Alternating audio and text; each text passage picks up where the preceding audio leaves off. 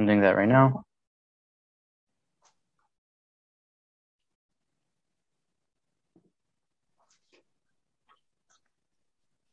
Thank you so much. Second, add pin. Yesheva. Okay. Uh, hello, friends. Thank you so much for joining us for another exciting Chabura member shiur. Today is the sixth installment of an eight-part series on the halachot of kashrut by Rabbi Yonatan Halevy. Today we are diving into the halachot of Halav Israel. As usual, all our classes are recorded and available on our website. Regarding questions and comments, unless you have something really pressing, please write your questions in the chat box or simply remember them till the end when we will have time for questions. Uh, the sources have been sent out on our members Discord and WhatsApp and will be posted here in the chat box as well. Uh, with that said, thank you so much everyone for joining. And Chacham, it is always a privilege to have you with us, and the floor is yours. Thank you so much, Ohad, and thank you to everyone for being here today, especially with the time change. I truly appreciate that. Uh, that's my fault and not the Chabura's fault. I had to reschedule my day, and I didn't want to cancel today's class. Chalav Israel. This is the exciting topic of today's shiur. Uh, exciting because for many people, this is a very hot topic. What is Chalav Israel? Do we keep Chalav Israel? What do we need to know about Chalav Israel? And perhaps I might start off somewhere a little different, and that is in a less traditional place. There was a famous Nazi propagandist, his name should be erased and blotted out, Joseph Goebbels. I think I'm saying his last name correctly. And if not, I don't care. And Joseph Goebbels said that he who wins the language wins the war. That in order to win a war, you don't really have to win the war. You don't have to be right. You just have to know how to present your idea in a way that the language makes you already victorious. I think about some things and politics that I might think of. And though I don't speak about politics ever, not in public and not in private, I don't involve myself. But as a rabbi who watches people debate my religion without any knowledge of it, you think in the realm of abortions, for abortions, against abortions, you hear these words. Nobody says, I'm for an abortion, I'm against abortions. They use words like pro life or pro choice. Eh, which kind of fool doesn't want to be pro choice, want to take away my choice? Or which kind of fool doesn't believe in life, you want to get rid of life? And so instead of dealing with the issue at hand, we create a word that you can't argue with anymore. And the same thing is true here with Chalav Israel. The title of today's shiur was actually propaganda. And that is that we don't have this term of Chalav Israel in traditional rabbinic literature. Chalav Israel is a term that we use today. And I would say that as we read through the sources, I want you to be on the lookout. Does the term Chalav Israel, until very much later in history, actually exist? And if it doesn't exist, so what exactly makes milk kasher or not kasher? And that brings me to today's shiur. We're on page one, source one. There are many sources I wish to go through with you today. And so, like Ohad mentioned, if there's a question that stops you from being able to comprehend what's going forward, please feel free to interrupt me. If you just need a clarification of a point or you want to ask something, I will stick around here later. I moved the shiur earlier so that I don't have to skip on the Q&A element of the shiur. So I will be here for you at the end of the shiur as well.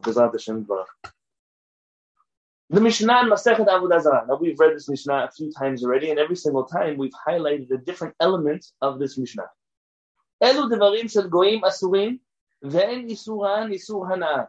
These are the things of goyim that are forbidden to us, but they are not so forbidden that we cannot derive benefit from them. Chalav shechalavo goy, milk that was milked by a non-Jew. Ve'en Yisrael ro'ehu, and a Jewish person does not see this non-Jew milking the cow.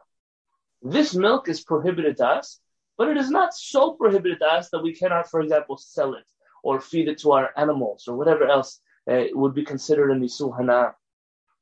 So here you find the first time in the Mishnah that we're referring to milk that is seemingly not kasher for a reason that has to do with non-Jews, and that is a non-Jew milks a cow. We are forbidden from drinking it so long as a Jew has not seen him milking the cow. Let's look at the Gemara. And let's do it in English together. The Gemara asks concerning milk, with regard to what need we be concerned. Why is the milk prohibited? If it is due to the concern that a Gentile might exchange the milk of a kosher animal with the milk of a non-kosher animal, this concern is unfounded, as kosher milk is white, whereas non-kosher milk has a green tinge to it, and therefore they're easily distinguishable. And if it is prohibited due to the concern that it might be mixed with non-kosher milk, let the Jew curdle the milk obtained from the non-Jew, as the master said,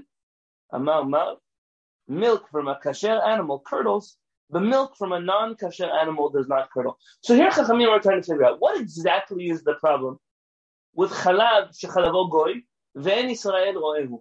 What is the problem with milk that a non-Jew milked and we didn't see him milking it? As if you think that the milk is not kosher, meaning they're switching it out for us with give me a non-kosher animal milk, pig's milk, camel milk, I don't know what else. I mean, today all kinds of things make milk that are not animals. There's cashew milk and almond milk and uh, all kinds of pea milk, but uh, we're not referring to those milks. So if you're having milk from animals, those that nurse their young. And so here you have the first answer, which is if we're concerned that they might switch the milk for us, we can distinguish kasher milk from non-kasher milk based on the whiteness or the greenness of this milk. And if you're concerned that maybe there is non-kasher milk mixed inside of the kasher milk, meaning you won't be able to tell them apart just by looking at them, so you should try to curdle it, curdle it from making cheese. Why should you try to curdle it? Because our rabbis tell us that milk from a non-kasher animal does not curdle. But milk from a kasher animal curdles. So there's cow's milk, there's sheep's milk, uh, there's cow's cheese, and there's goat cheese, and there's uh, sheep cheese, but you don't have camel cheese or kangaroo cheese or whatever other cheese you might have, a pig cheese. And because of that, all you have to do to test the milk to make sure you can drink it is see if it curdles. If it curdles, you know the milk is kasher. If it doesn't curdle, you know it's not kasher. The Gemara answers, if one desires to eat it as cheese, indeed one can simply curdle it, as the milk of non-kasher animals do not curdle. What are we dealing with here? We are dealing with a case where one desires to use the milk as kamcha, also known as kutach, a food item that contains milk. So here, we are trying to make another dairy food, but it doesn't have the same rule as that food can be made also with non-kosher milk.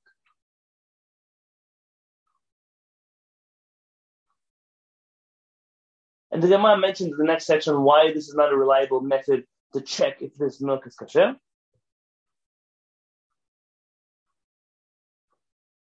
And that leads us to the discussion of whether this scientific reality that Chachamim mentioned to us, that milk curdles or doesn't curdle based on whether it's kasher milk or non-kasher milk.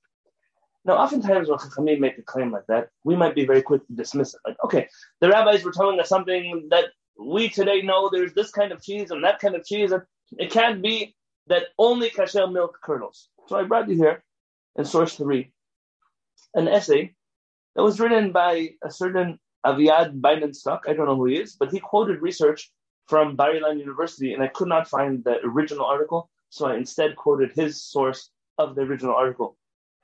In Universitat Bar Ilan, so Bar Ilan University, together with the Laboratory for Milk Studies in Israel, they joined together to do research on this sentence of our rabbis. And they made two different ways to test milk. They're described in source three, the bottom left of page one. The first method they used is they took milk from kosher animals and non-kosher animals. And what they did was they added the enzyme rennet. Uh, you know, rennet is what they used to make cheese, the traditional method of using cheese, to see whether this milk would turn into cheese or not. And the second, they used something called an optigraph. Now, I'm not a food scientist nor any type of scientist, and this is able to they check very quickly the strength of the, from what I understand, the strength of the curdle, meaning how well this milk has turned into cheese. The results on page two at the top right came out as follows. That milk from cows, goats, sheep, and all kinds of kasher animals like deer and different type antelope, different animals like that, all of those things all of them turned into cheese.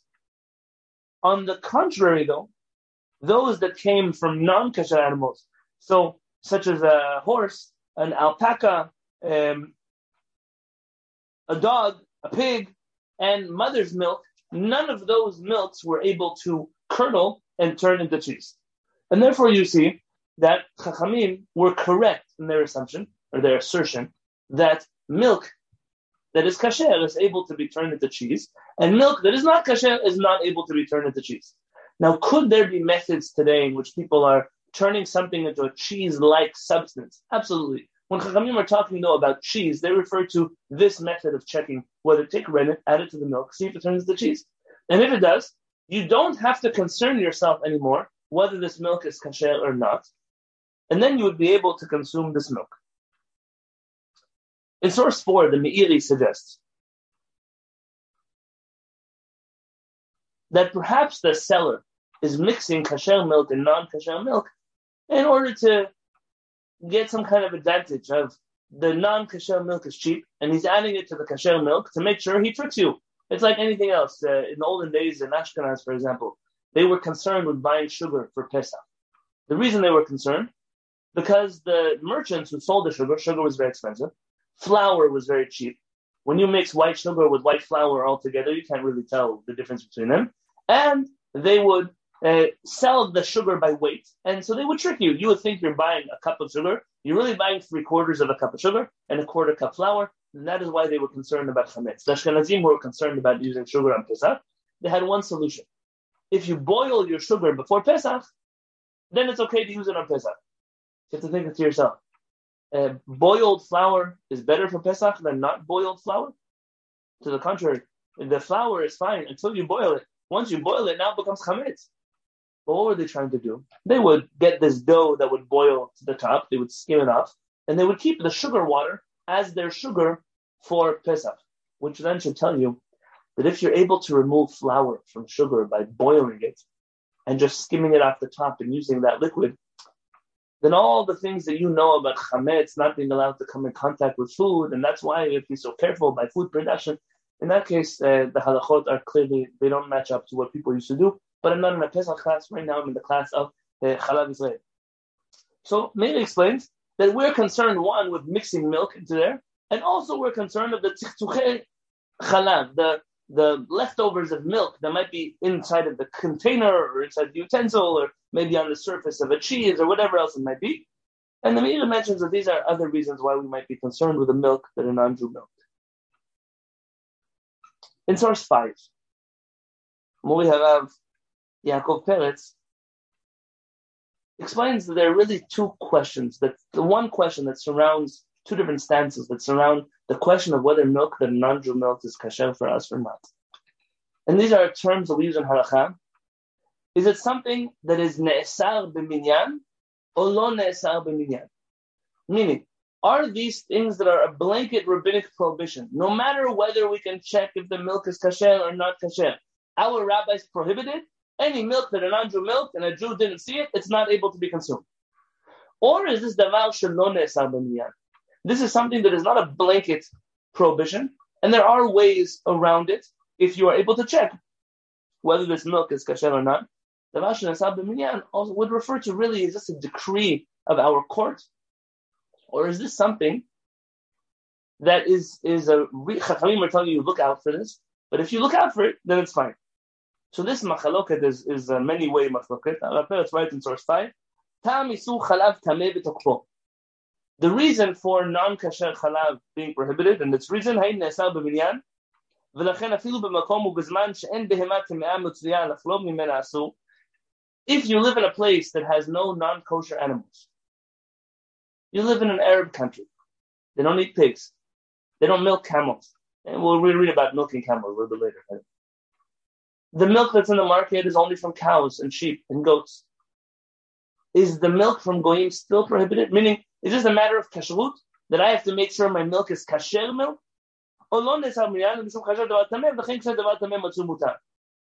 Am I prohibiting this milk on a blanket level? It Doesn't make a difference if you could prove to me this is cow's milk. So long as it came from a non-Jew, you can drink it. Or is this something which is if I could tell you there's no non-Jewish animals, uh, non-kosher animals around. The non-Jew milked the milk, but it came certainly from a cow. Would that milk be kosher or not? The opinion that this is able to be circumvented by ascertaining whether this milk is kosher or not is the opinion of the Rambam, the Rashba, the Smag, the Tshuvat Geonim, the Ramban, the Ritba, the Rivash, the Rashbatz, the Peri Chadash, the Peri Toar, and many, many other poskim. All of them understand that this prohibition against non-Jewish milk has ways around it. If you can ascertain that this milk is kasher, and we're going to mention different ways in which you can do that, then this milk is fine to consume. But there are other chachamim. That so long as the non-Jew milk the cow, it doesn't make a difference. You can prove to me now that it's cow's milk. You take it to a laboratory, or you tell me that all the animals in the world are kasher, or you tell me that it's more expensive uh, to milk a camel than it is to milk a cow. It doesn't matter to me. What matters to me is the non-Jew touch the cow. That makes the milk not kasher. And I would argue that when we hear the term Chalav Israel in the Jewish community today, that they're all coming from the second camp of rabbis, which is this milk is not allowed to be consumed, no matter what you tell me. And those who consume milk that is not Chalav Israel, and I'm, I'm saying that in, in a way that I'll explain later, that milk is really kasher milk. Yes, a non-Jew might have milked that milk, but for various reasons we'll discuss in today's shiur, that milk has been determined to be fit for consumption because it does not fall into the prohibition of chalav shechalavo goy ve'en Israel who milk that was milked by a non-Jew, and a Jew did not see him milk it. And if you look exclusively in the Mishnah and Avodah Zarah, and then source six, Chachamim tell us, Elu mutarin ba'achilah. These foods are foods which are permissible for consumption. Chalav shechalavo goy, milk that a non-Jew milked, v'Yisrael ro'ehu, and a Jewish person saw him milk the cow. So this is really the flip side of the other Mishnah that we read. Meaning, if I am standing there watching the non-Jew milk the cow, then that milk is permissible for consumption. I'm now allowed to eat that milk.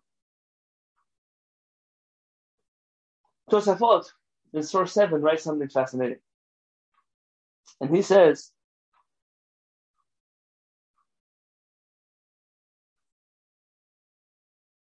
Tema, Dehat Tani b'matriti, we learn in the Mishnah, V'Yisrael ro'ehu, that a Jew has to see the milking process. Mashma halochazele kol sha'ata asu that if the Jew wasn't supervising every single second of the milking, then the milk would be not kasher. V'yesh rather you should say, he says the Tosafot.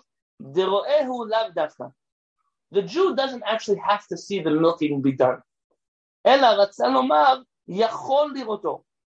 All that needs to happen is that you could see the non-Jew milking the cow if you wanted to. Let's try to understand what's going on here. We are concerned with this milk being milked by a non-Jew because maybe they're going to mix not kasher milk into our milk. And they're going to go milk a pig instead of a cow. So the most ideal way to figure that out is to watch, maybe you should milk the cow, but you don't own a farm. So you have to go to the dairy farm to buy yourself milk. So what do you do? You look at the non-Jew while he's milking to make sure he's milking a cow and he brings it to me. Tosafot says you don't have to see the milking. You just have to be able to see the milking. We're going to discuss certain circumstances that might be like that in just a moment. The Mordechai says that Harav, Harav Peretz, who's uh, one of the Rishonim, he writes that even if you could see that there's no not kosher animals in his whole barn, it's just cows, you still have to watch him because maybe he mixed some non kosher milk there before he started milking the cow. And so that leads me to one to see what does the Rambam say. When we look at this halachot, what does the Rambam write?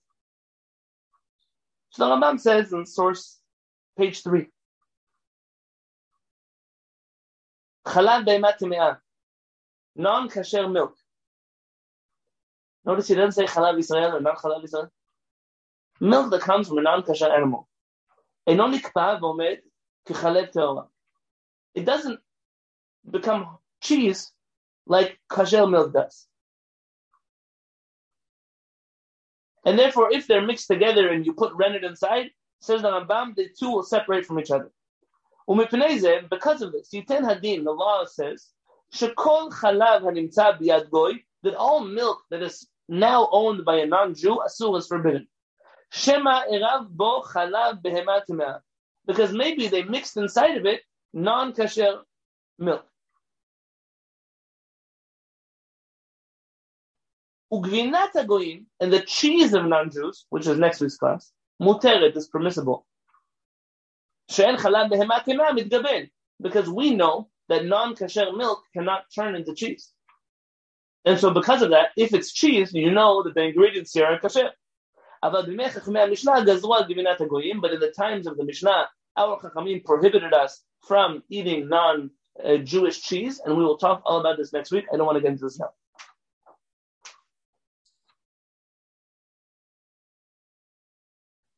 In the left column, Yud Gimel, Somebody who eats cheese of goyim, or chalav shechalavuhu, ben Yisrael roehu, or milk that was milked. No, he doesn't say chalav Yisrael or chalav. What do they call now? Chalav stam. Chalav stam. They call it. Yeah.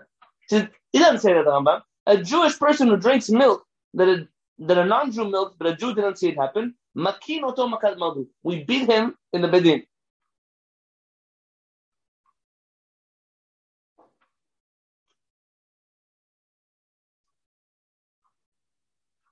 Says the Rambam in Halachat Advav.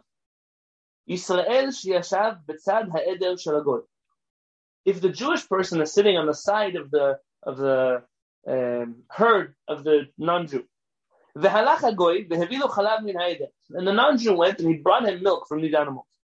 Afal pi sheyesh ba'eder behemat teme'ah, even though there are non-kosher animals in his herd, harei mutar, it is permissible. V'afal pi shalo al tocholeh, even though you didn't see him milk. Meaning he goes into his barn to milk the animal. You're sitting in the waiting room. There's a lobby in this uh, organic dairy farm, cage-free, uh, pasture, grazing, grass-fed uh, cows. You're sitting there in the waiting room. You brought your bucket to get it milked, and he says, "Listen, sit here in the air conditioning. I'm going into the mud uh, with my boots, and I'll get you some milk." Now you see there are pigs over there, says the Rambam. You see he has camels and alpacas, maybe some llamas also. But says the Rambam, as long as you were sitting outside there, even though he brings you the bucket, you didn't see him milk the animal, the milk is kasher. Why? Because as long as you could stand up and see him milking if you wanted to,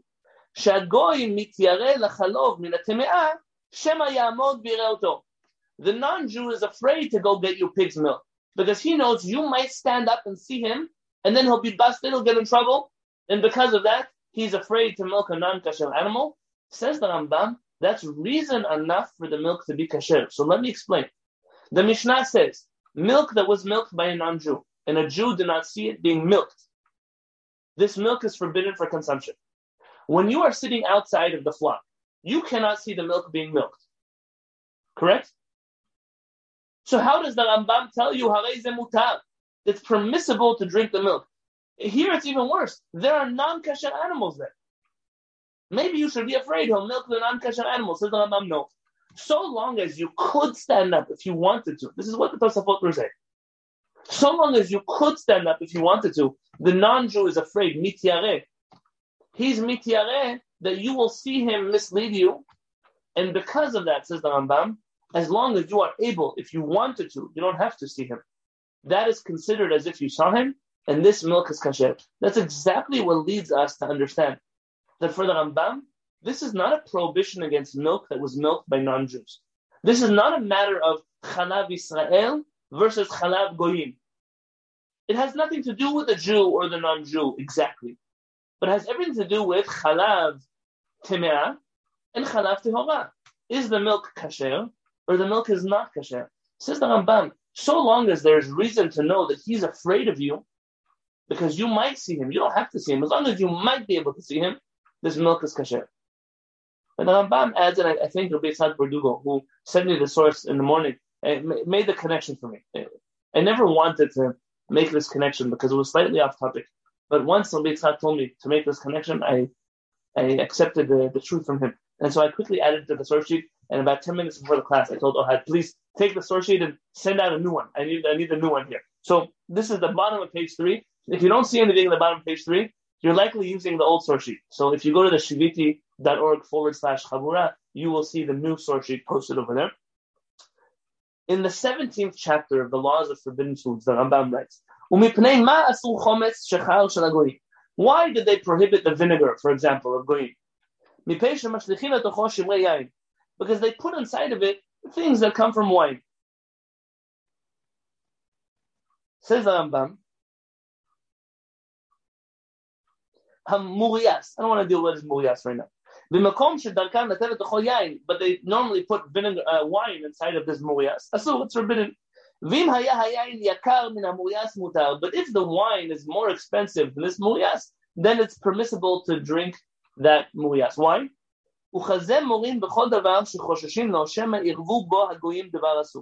Anytime Chachamim tell you, you should be careful because maybe the goyim put inside of this food something that is not kosher.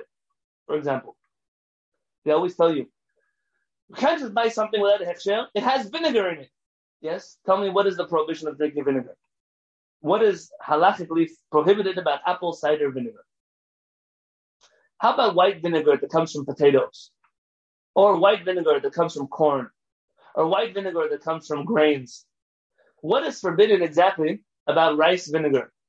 There's nothing forbidden about those things. So what? There, there's balsamic vinegar, which comes from wine. There's white wine vinegar, red wine vinegar. Have you ever tried to buy white vinegar versus buying balsamic vinegar? I don't know how it is over there where you are, but where I live, a little container of balsamic vinegar that's kasher will cost you an arm and a leg. And that is maybe $10, $20. The gallons of white vinegar, people, white vinegar is so cheap. People wash their, I mean, I don't know why you want your house to smell like vinegar. People clean things with vinegar. It's so cheap. These gallons of vinegar can cost you four or five dollars. Why on earth would someone choose to use superior quality vinegar for you and not tell you about it? And so here the Rambam says, any time where we're afraid the goyim might mix something not kasher into our kasher food, you should know a rule. Nobody ever tricks you by giving you something more expensive for less money. This is going to lose. It's a business lesson for the Rambam.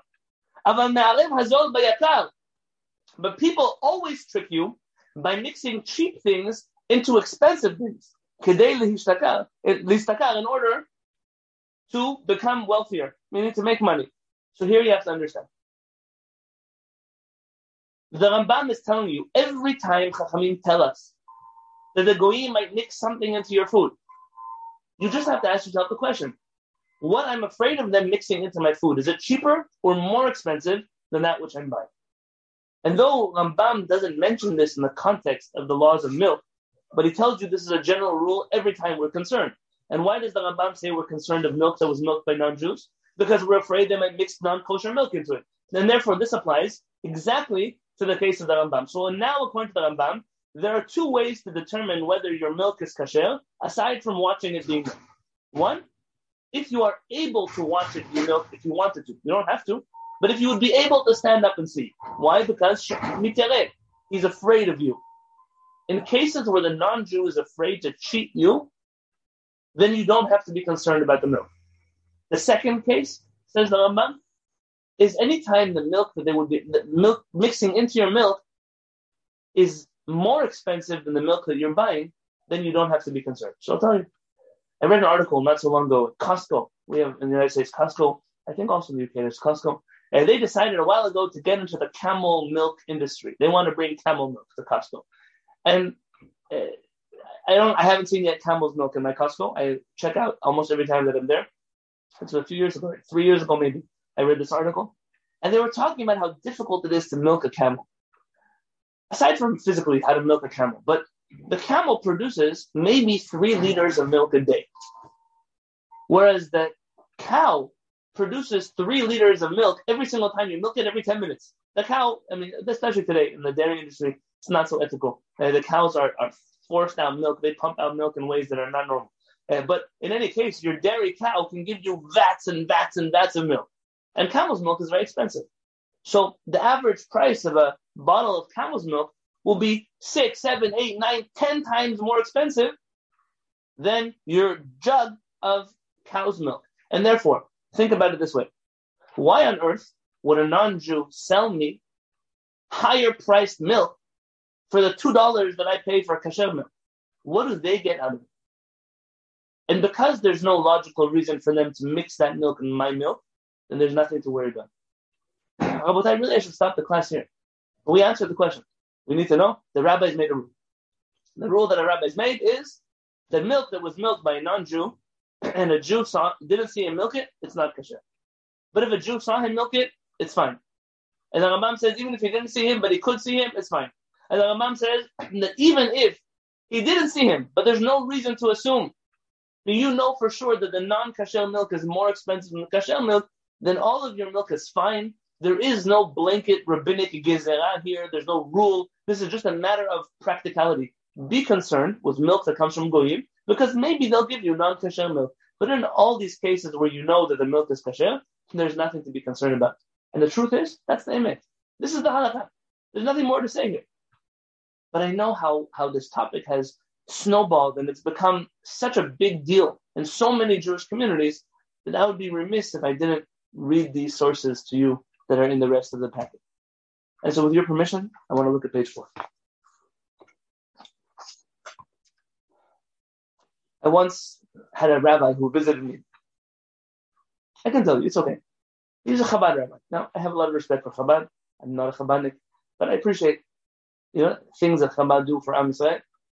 And uh, my rule is that if you want to criticize somebody, at least you should do what they do, and then you can criticize them. But they do a tremendous amount for Klal Yisrael around the world. Though I don't always agree with the means or the methods, but they don't answer after me, so it doesn't matter. This uh, rabbi heard me give a shiur about Chalav Yisrael, and he came to me with a Shulchan Aruch. Says, "You don't know how to read Shulchan Aruch." He tells me, black on white, according to your book, you have to keep Chalav Yisrael. And I sat with him and I tried to explain to him, and it didn't work. And I tried to explain to him, it didn't work. I tried to explain to him again, and it didn't work. At a certain point, I told him, Rabbi so and so, let me tell you how this works. And I'm sorry for the comparison. When a Christian missionary comes to me and tells me, this is what Isaiah 53 means, what I tell the Christian missionary is, how about you leave my books to me? Don't tell me what my books mean. I won't tell you what Matthew, Mark, Luke, and John mean. Don't tell me what Yeshaya said. I'm not going to tell you what Matthew said. I said, when it comes to you and me, I'm not going to tell you what the Tanya really means, and you please don't tell me what the Shulchan Aruch really means. This is my rabbi. He's my rabbi's rabbi. He's my rabbi's rabbi's rabbi. We learned from him exactly how to read the Shulchan Aruch, and it's okay that you discovered the Shulchan Aruch, and now you want to make sure, hey, this is exactly fine, good, wonderful. In your interpretation of Shulchan Aruch, you can read whatever you want. But I'm not interpreting Shulchan Aruch. I'm reading the Shulchan Aruch. It was taught to us by all the Sephardim around the world as students of the Shulchan Aruch. So, like I said, just like I won't tell you exactly what the first Lubavitch Rebbe means and Shar HaYichud Ve'emunah about the emanation of God, of course. So then you shouldn't please come to me and preach to me about what the Shulchan Aruch means. And on that note, let us read the Shulchan Aruch together. There's one halakha that is relevant for this week, and two halachot that we will leave for next week because they have to do with the topic of cheese. Chalav shechalav goy. Milk that was milked by a non-Jew. So Maran is copying and pasting here. Ven Israel roehu. And a non and a Jew didn't see him milk it. Asur. Shema erev bo chalav tamed. Because maybe he mixed into it non-kasher milk. Haya cholev bebeto. V'Yisrael yoshem mibachutz. If the non-Jew was milking in his house. You mean in his house? He said somebody once met a farmer. And he says, the farmer, the farmer, what are you going to do? There's a snowstorm tonight. How are you going to leave all your animals outside? He says, Don't worry. I, I bring my donkey inside so he stays warm with us by the fire. He says, And what's the donkey going to do? What are you, what are you guys going to do with the smell? He says, Don't worry. The donkey will get used to the smell. So he was milking, not in his house really, in his barn, whatever it was, wherever he keeps the animals. And the Jew is sitting outside of the barn, so he does not see the milking. If he knows there's no non-kosher animals in that barn, it's permissible to drink that milk. Even though the Jew cannot see the animal being milked when it's being milked. If there was a non-kasher animal in his barn, so this guy raises not just cows and goats and sheep, but pigs and camels and alpacas. And the Jew is sitting outside. And the non-Jew is milking for the Jew. Even if you can't see him, you're sitting down, you can't see the guy.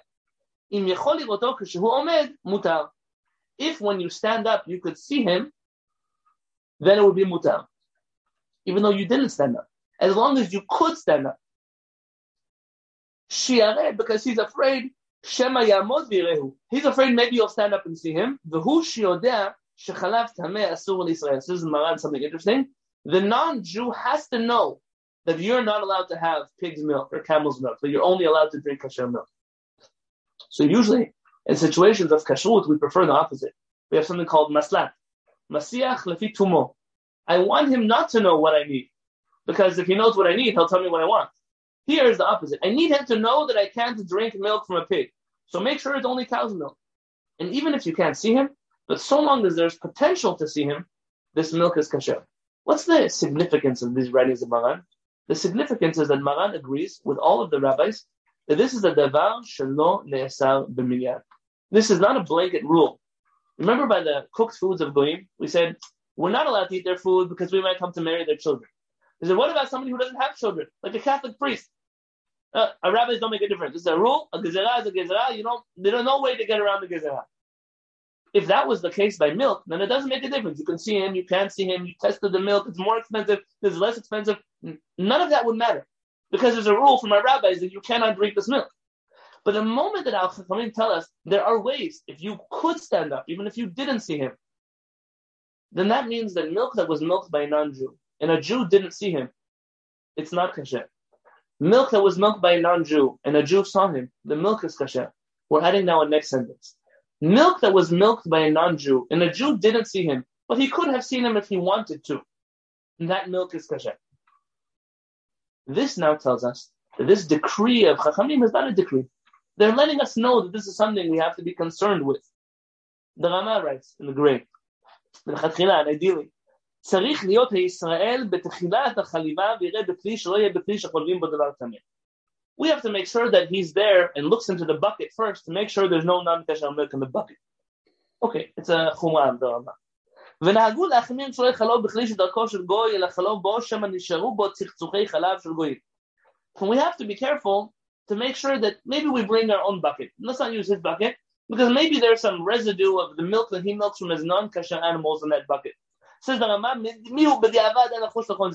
at the end of the day, though, if they already milk the milk, you don't have to worry about not the machinery, not the cups, not the bowls, not the buckets, nothing. It doesn't actually matter in the halakha. These are only ideal things. But when you come to purchase something in the grocery store, is that the chatchila or now there's an article coming out in the Habura's uh, newest book that's coming. I, I, wrote in there the things that you buy in the stores. It's not nechatchila, it's b'diavad. It already happened. They already milked the animal. You didn't check the bucket. So this is exactly the case where Rama says, you didn't check the bucket, maybe there was non-kasher milk, it's fine. Ushfachot. What about our, our maidservants? Shecholvot behemot bevet Yisrael ubedir shalahem. That they milk the animals in the Jewish property. כל מקום שאין בית גויים מפסיק ואין לחוש דבר טמא מותר אפילו חתחילה להניח אותו לחלוף אף על פי שאין שם ישראל כלל, ומאחר שהוא בבית ישראל או בשכונתו, אין לחוש הדבר טמא. So so long as your non-Jewish employees are milking it in your property, and you know that you only have kosher animals in your property, and there's nothing blocking your vision between them, you and the rest of your property, meaning there's not a non-Jewish neighborhood in between your barn and your house, it's on your property. Even though you don't see your employees milking for you, it's okay. They're not Jewish, but they're allowed to milk for you because they're afraid. And because they, you know there's no non-kosher animals there. But if there's non-Jewish house in between, the message you have to make sure you can see them. Because you can even send your little daughter or son, a child, with the non-Jew to watch the milking, so long as they're afraid, the non-Jew is afraid, this milk is mutar. Mean, Rama is telling you it doesn't have to be vision. You don't have to be able to see them. It could even be your child. Mean, anything that causes the non-Jew to be afraid of making a, a mistake, of mixing kasher milk with non-kasher milk, is enough to make this milk permissible for consumption. But this should now start in your mind if you remember reading that in places where there's government supervision and the non-Jews are afraid, this is where these ideas are coming from. We're going to get there, but these are where these ideas are born.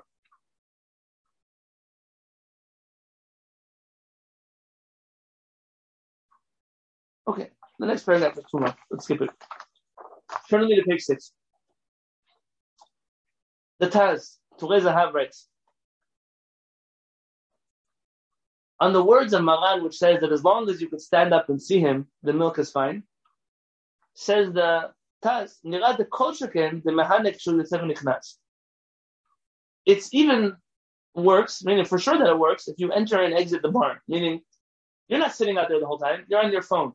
You're wandering around in a place, but you keep coming and checking every once in a while, periodically, to see the milking. That's also fine because he's afraid you might come to see him, even though you're not. Meaning you don't have to sit outside that barn literally.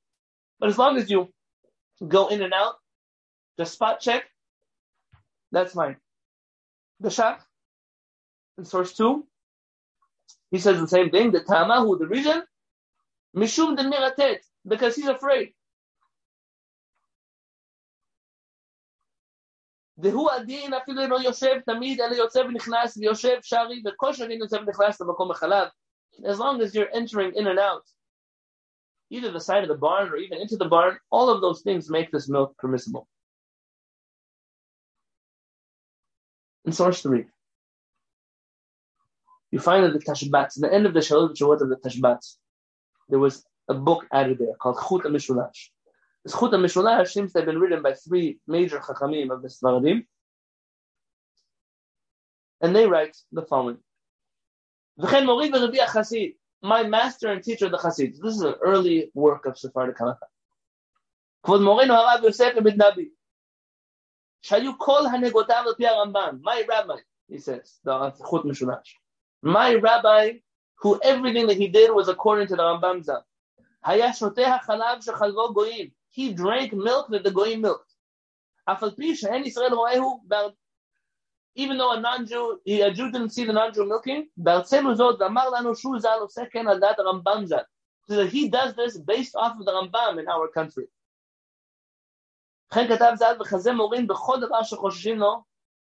Because there's no reason to assume that they're going to mix the non-kasher milk with the kasher milk. And due to this, in our country, that camel's milk is more expensive than cow's milk, and choshishin we don't concern ourselves that maybe they'll mix a superior milk and our inferior milk. And that's why my rabbi, who everything he did according to the Rambam, drank this milk. I want to show you these sources because most people know that we drink milk that is not Chalab Israel because of some heter of Rabbi Moshe Feinstein. Allah Moshe Feinstein, he decided. Now, the flip side of that is I'm going to show you on the last page of this packet that there's some kind of retraction of Rabbi Moshe Feinstein. And they, oh, see, even you who are following Moshe Feinstein, you are wrong. And I'll tell you, when I say, Zota Torah Shazam, when I say Torah Moshe Natan Lanu, I say these sentences of Moshe, I refer to Moshe Rabbeinu. No disrespect to Moshe Feinstein. But whether Rabbi Moshe Feinstein said or he retracted, my whole Torah is not dependent on the writings of Rabbi Moshe Feinstein. And so it's crucial for me to show you that we don't need those teshuvot of later day rabbis to permit this milk, and that already in the generations after the Rambam, those who consider themselves to be his spiritual students were drinking milk from Goyim. In source 4, the Rashbash. Rashbash is a special Sephardic Chacham there's a special tuda for giyul that we use in my betadin for certain Jews who have to do a giyul chumat. The nosach was written for us by the Rashbash. They asked the Rashbash a question. In the areas that are near us, we go and drink milk from these goyim who don't have non-kasher animals. Are we allowed to do that? The Rashbash says yes. A long answer, he says yes. Because this, like we heard earlier, if there's no non-kosher animal, there's no reason to assume that they're going to put non-kosher milk. All of these things are fine. In source 5, Rav Chaim ben Attar, Who's Rabbi Chaim Ben? He wrote a book on halakha called Pri To'ar. But, and he wrote many books. But he, his fame is very good. He's the rabbi of the Or HaChaim HaKadosh, of Rabbi Chaim Ben uh, He is the Or HaChaim HaKadosh. He is the rabbi of the Chidah. Rabbi Chaim Yosef David Azulay. Yes? So you're talking here the circles of Sephardic Kabbalists now. You're not dealing with students necessarily of the Rambam, if I have to speak kindly. Yes, they are Mekubalim. Rabbi Chaim Ben Atar writes, Bimkomenu, in our countries, Nirad deshari liknot chalav migoy. It seems permissible to buy milk from a non-Jew. Yisrael. The Jew didn't see him milk the animal, He's not standing next to his uh, herd. And this is true even if we know that there's non-kasher milk uh, animals in his farm. Because the non-kasher milk is more expensive and it's sold usually to upper class society, the kings, the princes, aristocracy. There's the, for sure they're not putting the more expensive milk in our cheap milk. But he says something interesting. But if a non-Jew gifts you milk from his farm, it's forbidden. Because every person who gives someone a gift wants to appease the one they're giving the gift to. And he likely would choose the more important of the milks to give you.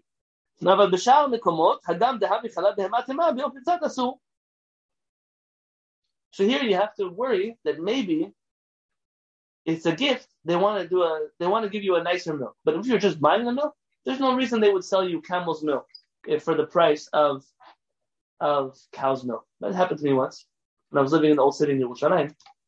I used to go to a certain grocery, uh, Arab grocery, a few Arab groceries I used to go to. Why? Uh, because the Jews, listen, everybody rips you off. The question is how much they can rip you off.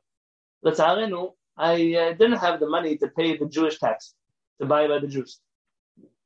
An example, a water bottle by the Arabs could cost you four or five shekels. In a Jewish store, 11 or 12 shekels. If it's cold in the refrigerator, 14 or 15 shekels. Five shekels. I simply don't have the, the, need to lose that much money. So I used to go to this place, and this Arabic man, he had chalva. They would make chalva, you know, from sesame seeds. And he made good chalva. And I like this chalva. And I would always ask, what's in the chalva? Tell me. Fine, we need his chalva. One time he said, yeah, Rabbi, I have a special chalva just for you. It's true story, I'm telling you that. I said, what's so special about this chalva? This chalva, it can cure cancer. I said, chalva, can cure cancer. I'm unbelievable. This is something you should, you should tell me the rights in this chalva, not just the chalva itself. I said, how does this chalva cure cancer? This chalva has camel's milk inside of it. It's a healing qualities that are known to going on and on about the camel's milk. Now it could be, it could be he believed all these things about camel's milk. And the truth is that I'm glad he told me because that chalva is not kasher. Now, you see that he considered it something special for me. And likely, if this guy was going to give me a gift, I'd have to be careful because the gift he might give me would be from the more superior chalva and not from the cheaper chalva. This requires a person to have a brain, and this is something that is very difficult to ask for people to use their brains, especially in a world where we're taught not to use our brains. And so that you have to know in every situation not to rely on labels and symbols, to, to know how to ask the right questions. I was once in a place. Uh, I have stories to tell you. So later. Source six. Harav Peretz writes based on this uh, Pri To'ar, the Fidmarav, based on what he said, Hu hadin b'chalav shel ha'chevrosh v'alzot ha'brit be'Europa v'kenet.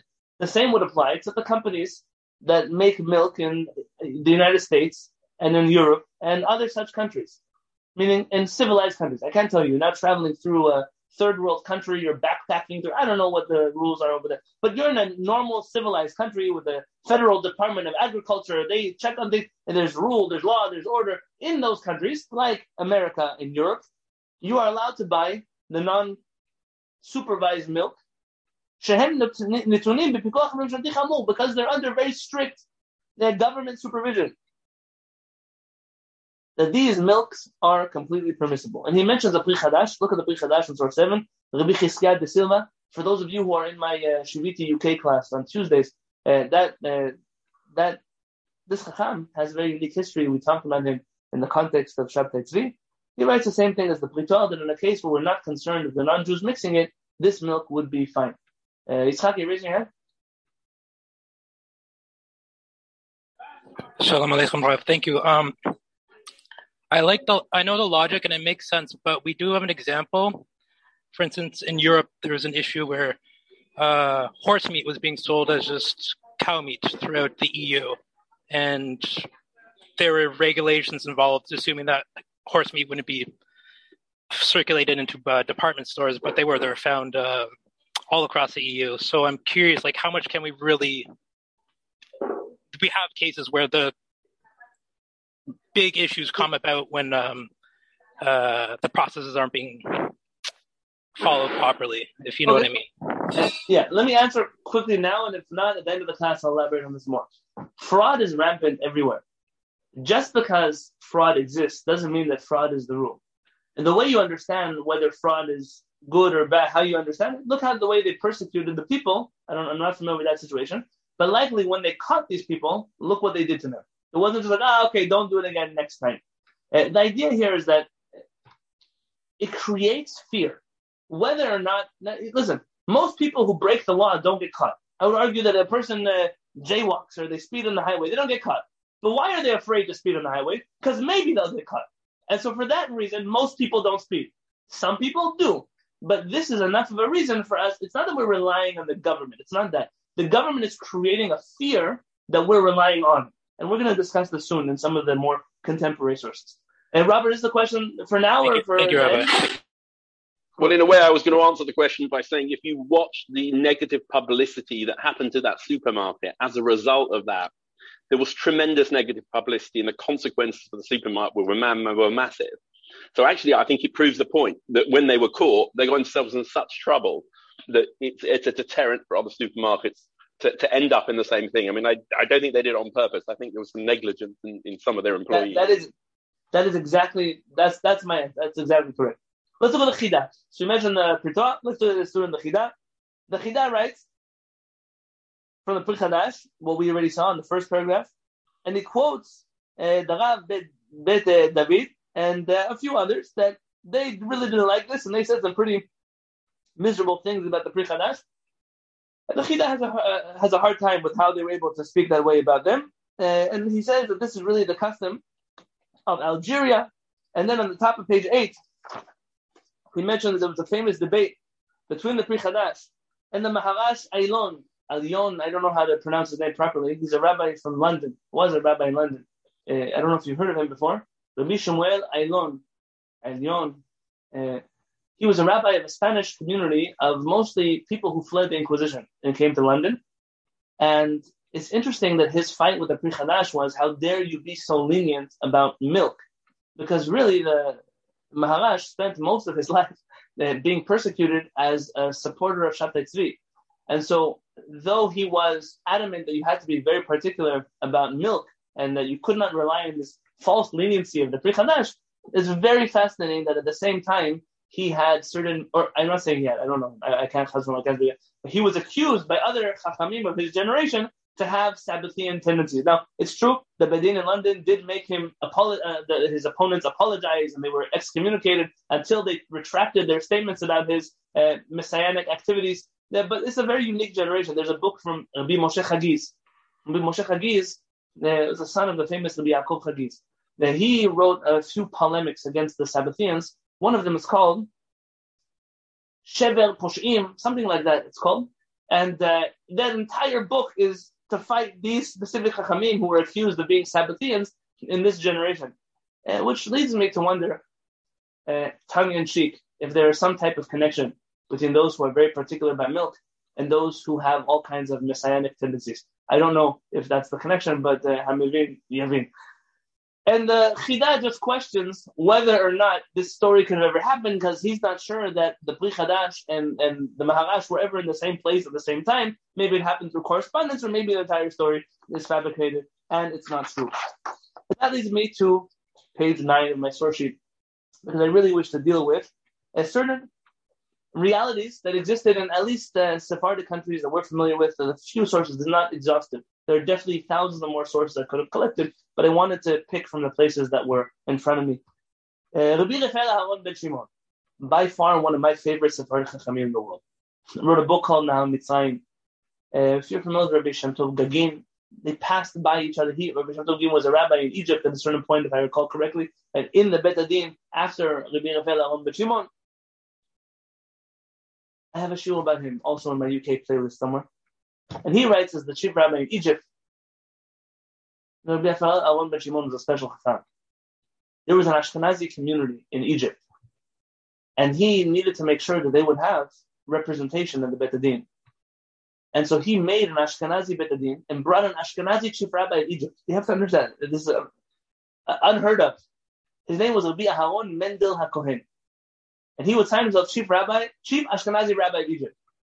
And at a certain point, Ashkenazim, uh, who liked to fight with their Chachamim, they made his life miserable, ended up firing him and replaced him with some fancy looking, uh, educated doctor who pretended to be a rabbi on the side.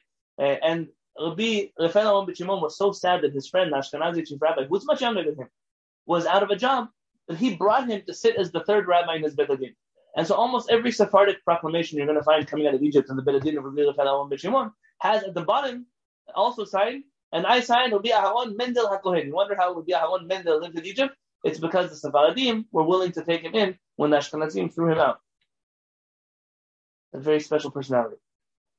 So he writes, Mitzrayim in Egypt, Tilot le'el Barach, in source 1 on page 9, Hashem has solved the problem of milk that was milked by non-Jews. The non-Jews don't milk the milk in their property and then sell it in the market. They travel through the streets where they're heard. They stand in front of your courtyard. He says, eh, you know, in some countries they deliver milk to your home. Here, they actually deliver the cow to your home. You bring out your bucket, they milk it for you into your bucket, and they keep walking to your next door neighbor. That why have to package and deliver? You can just deliver the cow, and that's what they used to do. Is in Baruch Hashem, that's what solved the problem. He mentions in Bet that in Mitzrayim, that's not relevant to me now. Look in Zion on the left side of page nine. Chalav shechalavo hakarai. This is a fascinating halakha. In Egypt, there were two main streets of the Jews and of the Karaites, who are also Jews. I have a shoe in my UK playlist about Karaim. It's very important to understand who the Karaim are. They're part of Am Yisrael. Yes, we may believe that they're mistaken in their understanding of the Torah, but biologically they are Jewish. Now, can we trust their kashrut or not? If a Karai, a Karaite, milks the cow, can we drink that milk? He says, If the Karaite will drink the milk, we'll drink it also. Because they also keep kasher in terms of milk. Then of it. And so we're not concerned. If he'll drink from it, it's not just something he does for business. But if the Karaite will drink from that milk, we can drink from it also. In source two, Rabbi Fallon Ben as a curiosity. I added this source. It's not a halachic source, but he added as a curiosity that there's another reason why in Egypt you have to be careful not to drink milk from goyim that you didn't see it be milk nothing to do with kashrut, and everything to do with danger. He says that by the non-Jews, they had a situation uh, by the Arabs in Egypt. He heard rumors that when they get sick, they soak themselves in a milk bath, and they let all of the sickness uh, go out into the milk. And then when they're done with the milk bath, it's a very expensive bath. So what do they do? They gather all the milk in buckets, they bottle it, and they sell it for the cheapest price they can all around town. And he says it's very possible that they would sell you this milk because it's so cheap, and it would be dangerous just because it's come in contact with a diseased person, and that milk could be contaminated, and you could die from it. And that's why you shouldn't buy it. He writes at the end here, home now, but I don't accept that. I don't. I'm not the source of this information, so don't hold me to it if I'm wrong. I'm only sharing with you what I've heard. You can go to Egypt yourself. Look for yourself. And if you want to be careful, it's a good rumor to be careful about, and make sure you research the source of your milk to see that it's not some kind of uh, who knows COVID contaminated milk or something like that. You want to make sure that this milk is able to be uh, consumed for health reasons as well. In Morocco and Algeria, the famous Chacham, Rabbi Yehuda Ayash. The Buddha Ayash wrote a number of books, and the book I'm quoting for is the Bet Yehuda. If you've ever met Algerian Jews, every ruling of Rabbi Huda Ayash is standard law by the Algerians. He came to Algeria and he standardized the Ketubot, and he standardized the Gitin, he, he standardized the entire Bedadin. He was a force that you could not reckon with. Fascinating works of Halakha and Minhagim. And in there he writes that in our places, eh, the custom is that we buy milk from Goyim. Everybody does that. There's no reason to be concerned, just like the Rashbash wrote. And he mentions that in the winter, we're careful not to drink their dairy beverages because they make this milk beverage they boil in their pots, and their pots are not kasher. And because of that, we don't drink it. But don't think that that means we don't drink their milk. It just means we don't drink the milk that they boiled in their non kasher pots. Rabbi Yosef Masas has three different places that I found in which he talks about Chalav Yisrael. Could be there are other places, but these are the sources that are in front of me. I'd like to read to you at least the first Teshuvah, just so you get a flavor of the sharpness of Rabbi Yosef Masas. He writes, Tam ha'isuhu mishum chashash chalav Everyone's concerned with non-kasher milk. That's the reason. Kach basag Rambam, kakatavatur, Bet Yosef, all the Chachamim say, the reason we don't drink the milk is not because there's some supernatural thing that Jew needs to touch the cow, that's what makes the milk kasher. It all has to do with, is the milk kasher or is the milk not kasher? So Chalav Israel or Chalav Goyim is a misnomer. It has nothing to do with a Jew or a non-Jew. Is it Chalav Kasher or Chalav Tameh? That's what we need to know. Vim came and therefore, in a place where you don't find non-kasher milk, you don't have to prohibit it. But I'm going to tell you something now. Think about all the grocery stores you shop in, not just the Jewish ones. I want you to make for me tonight soup, cream of mushroom soup with pig's milk or with camel's milk. I'll settle for camel's milk too. Uh, llama milk also, I'll, I'll be okay with. I just want to know which grocery store in your neighborhood you're going to go to to buy that milk. You live in a reality where there is no non-kasher milk. It does not exist. I'm not even sure that in a specialty store you can buy this milk. But even if it could, in the groceries where you go, nobody, there's no such thing. You live in the reality of non-kasher milk does not exist. We don't have camels in, in North Africa. Only the desert Arabs, they have camels. The cow's uh, the camel's milk is, is extra expensive. Kifle kiflaim. I made a typo when I typed this up. It should say kifle, not kifche. Kifle kiflaim. Al chalad be'ema Torah. Kashem מספרים הערבים מסכים תומה. The Arabs tell us when they're just chatting with us how expensive camel's milk is. וחלב חמורות וסוסות, גם הוא אינו מצוי העיד לכלל אפילו רפואה, כאשר שומעים מערבים מסתר. We also hear the Arabs chatter, meaning not intentionally. They tell us that by the there's no such thing as donkey and horse milk around here. Because the Arabs believe, first off, they know that there's these animals are not so efficient at producing milk, and they're afraid that by milking them, they'll harm their babies. They have some kind of superstition not to milk these animals. They believe in a superstition that if they milk these animals, bad things will happen to them. And like the Chachamim of the Gemara, he says you could tell the color of non-kasher milk is more green than that of the cow's milk. ואומרים עוד, and they say, שאם מתערב ממנו בחלב בהמה התורה אפילו מעט, ניכרת ערובתו על ידי חוטים ירוקים שלו. This is quoting the Gemara, that you can tell even if you mix it, there's like strings, green strings. גם אומרים שהערבים אף המזוהמים שבהם מואסים אותו ותערובתו מפני רחוב וטעמו, that even the lowest of the population of non-Jews, they don't like this milk. It doesn't taste good, it doesn't smell good. ומכל אלו הטעמים יתראו הראשונים, זכותם מגן עולם. And that's why all of our early rabbis permitted milk of goyim. He says, that so we add another reason, that the government is very particular even not to mix water with the milk, let alone milk with the milk. And therefore there's no reason, ובכן, וזה מה שיש להשיב לכבודו בעזרת אלוהינו זה קיווינו לו ויושענו באמן ואמן. Says That's all I have to answer. There's no reason to be particular here. In source 5, he writes, Michtav hagiani. I received your letter. And I saw that you, a holy man, you gathered kol gasot. All of the people who collected the worst of the stringencies together. You're trying to make this milk not kasher.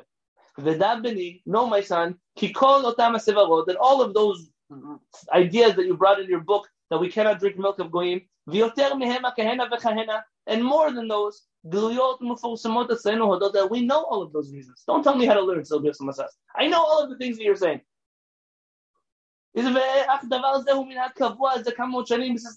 We've been doing this forever. And then he writes that maybe you should, I should respond to your letter, and he says in bold, so I don't have enough time in my life to spend wasting on idle matters like Chalav Israel. I don't have time for it, so no reason for anyone to deal with this. And then in six, he writes the same thing. And that brings me to Yemen. Now, Yemen, as you know, is quite a conservative place in terms of halakha. I didn't scour all of the writings of the Yemenite rabbis. I went instead to a contemporary Yemenite rabbi and not from his Bet Midrash, and he's not from the regular uh, Yemenite Rambam Bet Midrash either. His name is Yitzchak Ratzabi. Do with him what you want, but he's recording here Yemenite uh, uh, customs and what he knows from Yemen. And he writes in source 7 that if in the city there's no non-kasher milk, that harbe poskim, the opinion of many poskim, שמותר לקחת חלב מן הגוי אף על פי שלא ראה ישראל בחליבה, וכן הוא מנהגנו.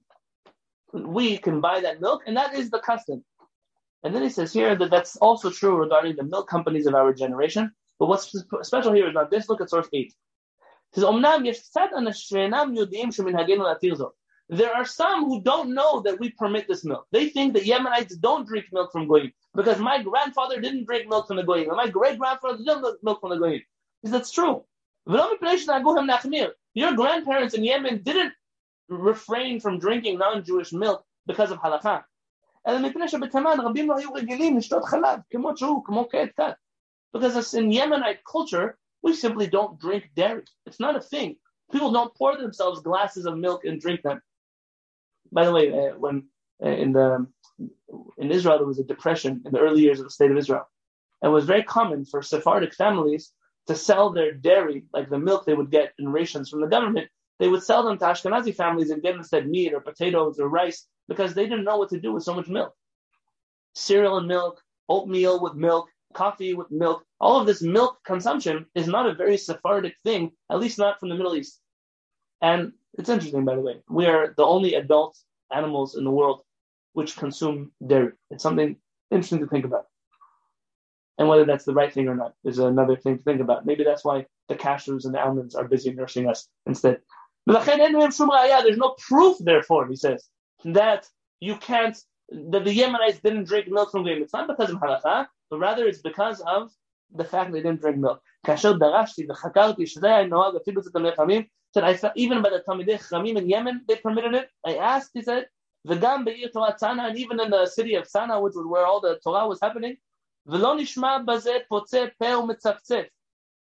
never heard anybody open their mouth and chirp against the minhag, aside from some very small individuals who kept it to themselves, because that was not what was accepted in Yemen. Chacham Mordechai Alav Shalom is one of my favorite Sephardic Chachamim in terms of his personality and his teachings and his stories. But when it comes to Halacham, he comes from a very different camp. I'm going to say like that. And Chacham Chaliyahu quotes, there's a famous Teshuvah I don't know why I didn't quote here the, the volume number for you. I can, if you need the volume number, send it to me and I'll, I'll give it to you. In source 9, he quotes the Khatam Sofer. Listen how this works, because it's the Ashkenazi logic here. The Khatam Sofer says that milk that was milked by a non-Jew is prohibited because of a minhag. The minhag is that all of the Ashkenazim accepted it upon themselves as a minhag. And because of that, it's already almost an isur deoraita. It's almost a biblical prohibition. And because it's almost a biblical prohibition, nobody in the world can undo a biblical prohibition. So very quickly, here's how this logic works. Um, a rabbinic, not a law, but a rabbinic requirement to check that the milk is kasher became an Ashkenazi custom. And because it became an Ashkenazi custom, it's now a biblical law. How does that logic work? That's all of Orthodox Judaism. That's how it always works. Something was written, and the Ashkenazi community, they decided this is the only opinion in the world, and now we have to treat it like an Isur But with all due respect, I, I, have a hard time buying this. Uh, but you see in source 10, the Aruch HaShulchan, who's usually lenient in many areas of halakha, is adamant that it is forbidden to rely on, he calls him Eze Acharon, so some, some rabbi. The Pri To'ar, the Chadash, you're calling some rabbi. Then he says some pretty miserable things I don't want to read to you about how the people will be punished for drinking milk that is not Chalav Israel. There's a book in source 11. I only saw him quoted elsewhere. There's a few Me'il Shemuels. Likely, this is the Me'il Shemuel was an Ashkenazi rabbi. I think his last name was Rabbi Delovich or something like that. He lived in Yerushalayim. He says even B'di Avad, the milk is not good. But then you come to the Chazon Ish and Rabbi Moshe Feinstein. And both of them, everyone knows Rabbi Moshe Feinstein. I think very few people know the Chazon Ish, who is usually very stringent in areas of halacha, unreasonably stringent. He also agrees that yesh makom lomar dehavi kishpachot acholvot demertatot. That in our situation where the government has supervision over milk, that it's like those maidservants that the Rama mentioned that are milking the cows for us and they're afraid. That's why you can drink that milk.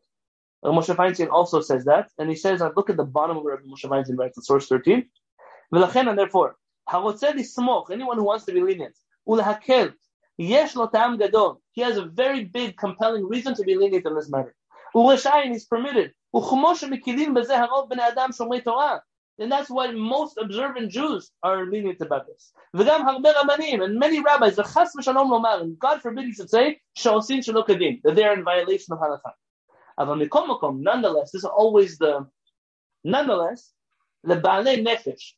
If you want, one day, go to Sefaria and put in this term Baalei Nefesh and see all the places where this term Baalei Nefesh, people who care about their soul, meaning scrupulous individuals. They should be strict. It's not considered prohibited to be strict because you're showing off. It's not showing off. And that's my custom, says Rabbi Moshe Feinstein. I'm strict to myself. And anybody who wants to be lenient, who a second Kadina. He's following the halakha. Then then you cannot consider him a person who is lenient in forbidden matters. So Moshe Feinstein says it's okay. There's a lot to rely on. Even big rabbis do this. But if you want to be careful, be careful. But on account, don't be careful and treat other people who are lenient as if they're doing something wrong. My wife, her sister, is married to the family of Moshe Feinstein. And uh, in the family, from what I heard, I, am not a source, but from what I heard, that Rabbi Moshe Feinstein, he kept Chalav Israel, and his wife didn't. It was a certain, it was really something he did as an individual for himself. Now, if you look on page 18, and you'll read this after class, I won't have time to go through today. I quoted an article. The article was titled "New Letter from Rabbi Moshe Feinstein Zatzal at Cholav Yisrael appears." Now, this here is a new letter. Someone died, and they found this letter in his desk, and it's a saying of Moshe Feinstein really that really you shouldn't rely on my hitel, only if you really need to. Okay, that's why I told you earlier in this class. It doesn't shake me if Rabbi Moshe Feinstein retracted, even if he fully said I was wrong. It wouldn't shake me because I'm the Ramban, the Rashbash, the Tashbetz, the Chut Meshulash, the Pri the Chadash. I'm not for what. What do I need? Also this. If we keep going, on source 14, Rav Mordechai Yaakov Breish, I don't know how to say his name, he was the rabbi of Zurich. He told a story that he saw that there was some lady and she was a, a, a maid in someone's home, and she would bring the milk from a very far distance, and someone asked her, "How do you make the milk that it doesn't spoil?" She said, "Oh, I take the milk, and every few hours I milk some of my uh, my donkey into the bucket, and it keeps my milk fresh." She says, "Though I don't want to learn the halacha from a non-Jewish maid, but it's very important to take that into consideration when ruling halacha." You can do with that information what you wish. And there are many anecdotal stories. I grew up hearing all kinds of stories. There was a place in New York, and they found out that they put pig fat on top of the milk to keep it cold. Even if it's true, it's not true. But even if it was true, so what? It doesn't change the way we learn a halakha. But anecdotes seem to make people very excited. I only have about 10 more minutes, and I wanted to dedicate the end of my shiur to one last section here. The extra reading you'll do on your own. And this is where people become very worried.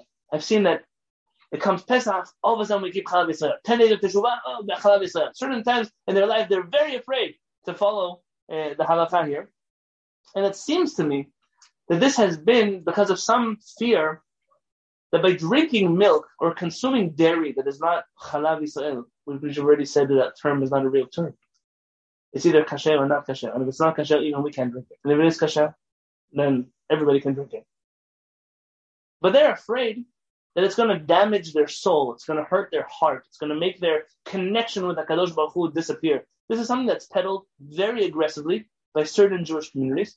And as I said before, as much as I respect Chabad, and the work that they do. Chalav Israel is one of their 11 commandments.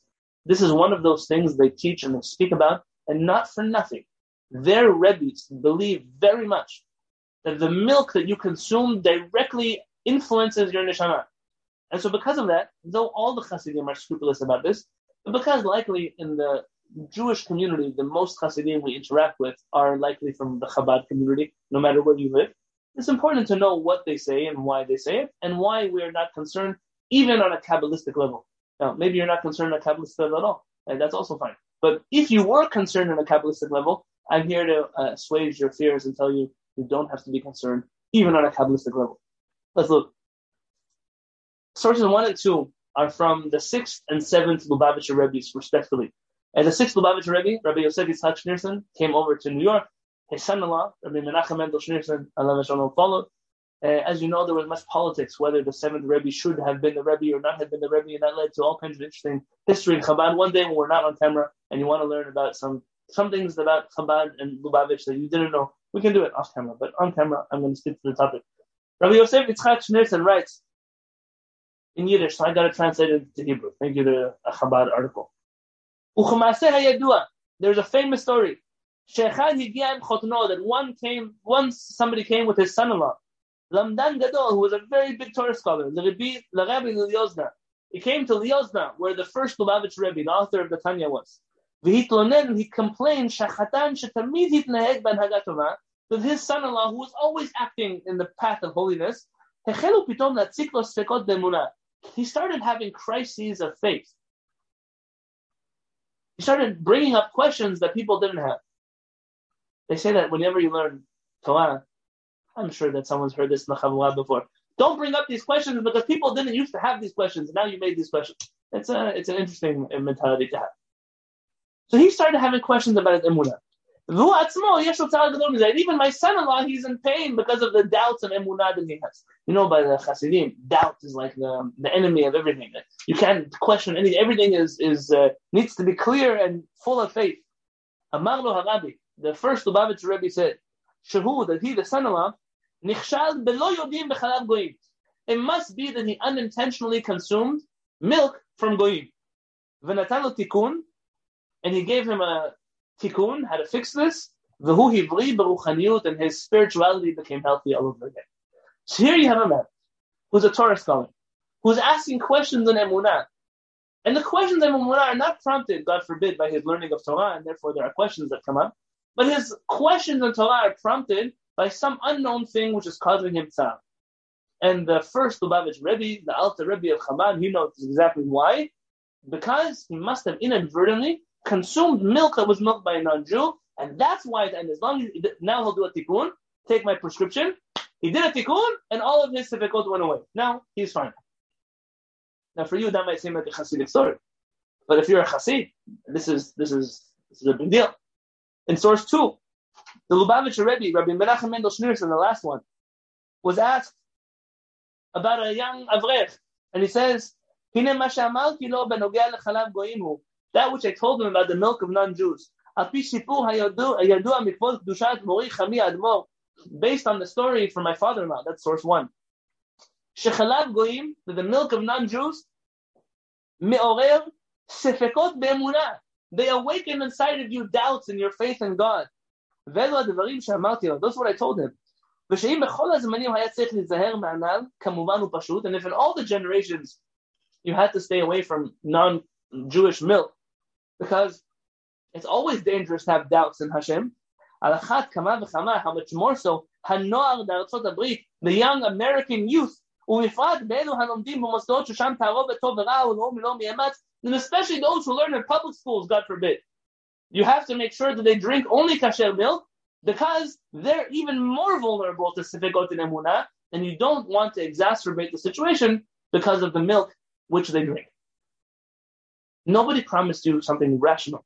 We promised you, though, that this is what the Hasidim are concerned of. You can tell me it's okay in halacha, and you can tell me that the Pritong, the Prichadash, and the Rambam, you can tell me what you want. But it doesn't matter. You want me to have doubts in the Kadosh Baruch Hu.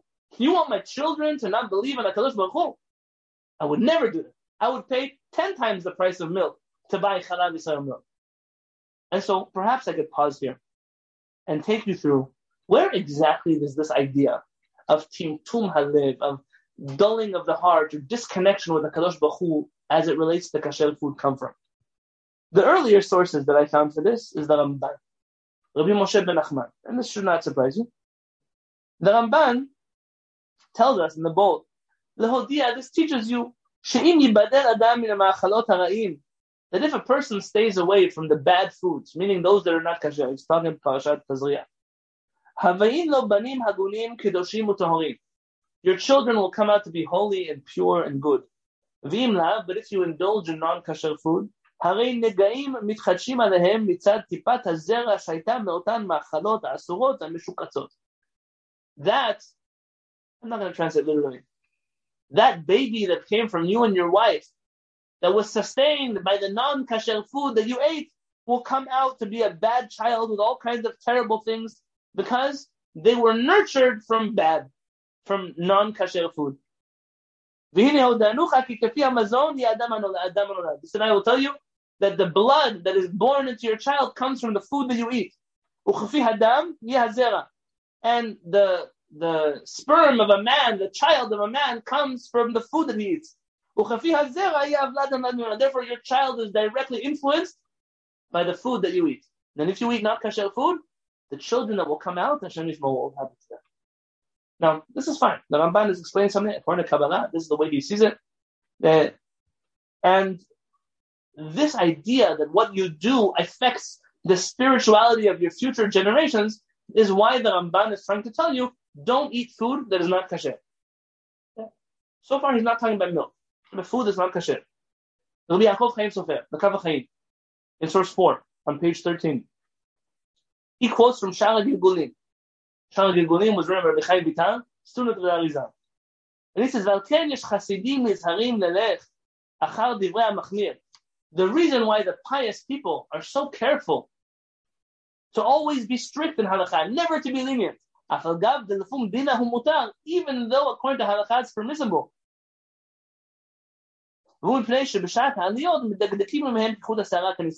Because when the spirits go up, they're very particular with righteous people. And every person in heaven, they're more particular with them based on how great they are.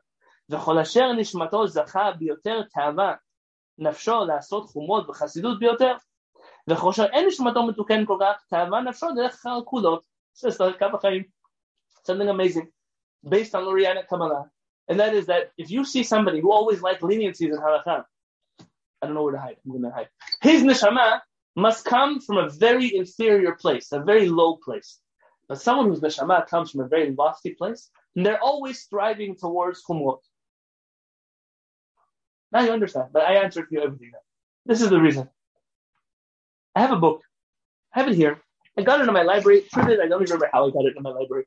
I don't know who wrote it. I never met him. He's uh, one a contemporary rabbi who's still alive in Israel. I take no responsibility for anything else he said aside from this piece here. He wrote a book called Padbad Hamelech, which is on the laws of non-kosher uh, of uh, bread and foods and milk that were from goyim. And he writes something fascinating in the introduction. This introduction has a haskama, by the way, from Rabbi Bali Yosef. Shalom. And he sticks his head here in this Kabbalistic conversation, and he says the following. And as the Rambam taught us, accept the truth from whoever says it, even if you don't know who he is. The Ben complained that the Ashkenazi rabbis were very careful only to learn early sources, classic sources. And they neglected not just the contemporaries of their generation, they neglected any Acharonim. They didn't care. And he said the Sephardim, because they were humble. He calls it humility. They learned not only from the Acharonim, but they learned even from rabbis that were contemporaries of theirs to make sure that they were accurate. They brought all of their opinions in our time. And so hopefully I'm giving the Ben Ish Chai some nachat. The Ben, he writes in source 5, I will end with the source today. V'im shani afa, even though I am dust, and I'm not sitting here worthy at all. And I know how lowly that I am. I will not hold back. I'll tell you the truth. That, in my opinion, all of these words. That the Ramban, the Kaf HaChaim, they're talking about things that are actually what causes bad spirituality, things that are really prohibited, things that are forbidden, behemot non uh, uh non-kosher animals and so on. But areas in halakha which the poskim argue, Maran Maran says they're fine. Or in other ways they're permissible. There are other reasons to permit them. It's simple. That those foods when we drink milk that is now mutar, it's not a violation of halakha. it's mutar in halacha. We wouldn't, the Ramban wouldn't say that that makes you have some type of suffering in your soul. Anything which our rabbis permitted for us through the rules of halacha cannot be considered something which would have a negative effect on us. וכן מדויק מלשון הרמב"ן שהבאתי ברש מאיר שהאדם צריך להיבדל מן המאכלות הרעים. And that's why the Ramban is very particular when he says the bad foods. ובוודאי דברים שמותרים מן הדין. and certainly things that are permissible according to Halacha. Hagam shesh b'machaloket b'poskim, even though there's an argument among the poskim, page 14. Enam kirui machalot hara'im. The Ramban wouldn't call them evil foods. The matirin. How dare you tell other chachamim that the food that they're eating are ra'im? So one, it doesn't apply. The Ramban, the all of those that talk about these spiritual consequences. That's about not kasher food, according to the Kabbalists. But food that is kasher, according to the rules of halakha, they would never tell you that because you're relying on the Shulchan Aruch, you're ruling on the Rambam, that food is going to make you have some spiritual consequence. And this is one more thing. ואילו מנהגם שישראל היה בתורת חומה בלבד, והיינו מידת חסידות. Says, and if the Jewish people were keeping Chalav Israel out of chasidut, piety, extra levels of stringency, החרשתי, I would be quiet. אבל מה נעשה, מה נעשה, what will we do? שאיננו הרואות, our eyes see in this generation, שהם נוהגים כך מן הדין הגמור. That they think that this is the absolute halacha. ואף הרבנים מורים כן, even the rabbis tell people this is the halacha. ואף מפרסמים פסקי הלכה שונים ועל פי רוב הם מוסרים כל דבר. And the rabbis in our generation like to put out halachic books and everything is prohibited. You don't have to read the book. Just know everything is prohibited. Nothing is allowed. That's the style of the Chachamim of our generation. Especially the things that you see that people think are not allowed. If you look in the actual halakha, the source, Says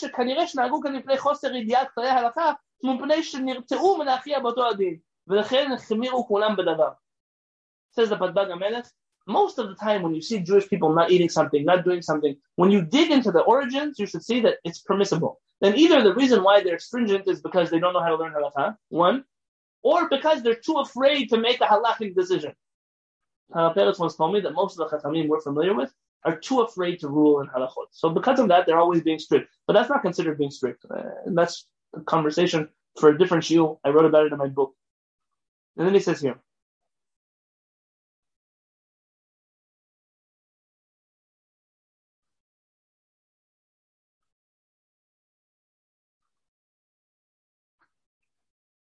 he mentions here about Rabbi Ovadia Yosef that his style is to always be lenient, and because of that, he was making the Chachamim happy and so on and so forth. That's you can read that already on your own. But I wish to summarize my shiur right now, and that is that the milk that Chachamim prohibited is not the milk that we have in our stores. One, because the milk we know is kasher, because we have supervision of a government, because there's no reason financially they would mix it for us, because there is no non-kasher milk floating around so on and so on and so forth. All of this is mutar, mutar, mutar. Mutarim lachem, mutarim lachem, mutarim lachem. But I'll add one more thing. Three years ago, I went to visit, no, not even three years ago, two years ago, right before COVID, in January of that year, I was in Israel. And I sat with Mori Arav Yaakov my wife was with me. And, uh, you know, I, I, I, hadn't seen a Peretz in a year. I down and said, Arav, I'm quoting Rabbi Eliezer ben Hurkanus. If you're familiar with that story, I have uh, Rambam Shuli, maybe 69, 70, 71, to talk about this. What's, what's new learned in the Beit HaMikdash today? Rabbi, I haven't seen you in a year. I want to hear a new halakha from you. And he said, "So, Rabbi Yonatan, what can I tell you, Yonatan? He said, you don't have to keep Chalav Israel. So I said that, I told Harav, um, thank you. I don't keep Chalav Israel. It's good. I said, no, but I asked you for a chidush. Already, it's been 10 years or 11 years. I already learned this halakha. So what's new? What's new today? He said, ah, what's new? That's a good question. He said. So let me tell you what's new. So what's new is that I always tell people they can drink milk from goyim. Always. He said, but I used to say, If somebody was strict about it, then in Shamayim they would reward them after 120 years. If they after 120 years, Hakadosh would help with that. He says now the conclusion that I've reached is after 120 years they're going to get no extra points in Shamayim. Not only that, they might even they give them din v'cheshbon that they wasted their children's money or their wives' money or their husband's money buying things they don't need to buy. So that's the chidush of the Beit today. And with that, I summarized my entire shiur, and I think there's nothing left to say. Uh, there's nothing more that I can add to that story. And Bezrat Hashem, HaKadosh Baruch should guide us on the path of truth. The things that we bring into us are all tehurim and mutarim, and we don't have to be afraid to follow the rules of halakha as they were given to us by Moshe Rabbeinu and Sinai, and understood our chachamim until the chachamim of our generation as well. Thank you so much for learning with me today, and God willing, I look to see you uh, next week. I have some time, Ohad, if anyone needs to ask some questions or wants to ask some questions, um, I'm willing to stick around. Uh, I do have to leave eventually, but I'll let you know when. Sure. Thank you so much, Raham. That was brilliant. And uh, also, not even the shiur itself, but also just the curation of sources is uh, just incredible. Um, so we are going to take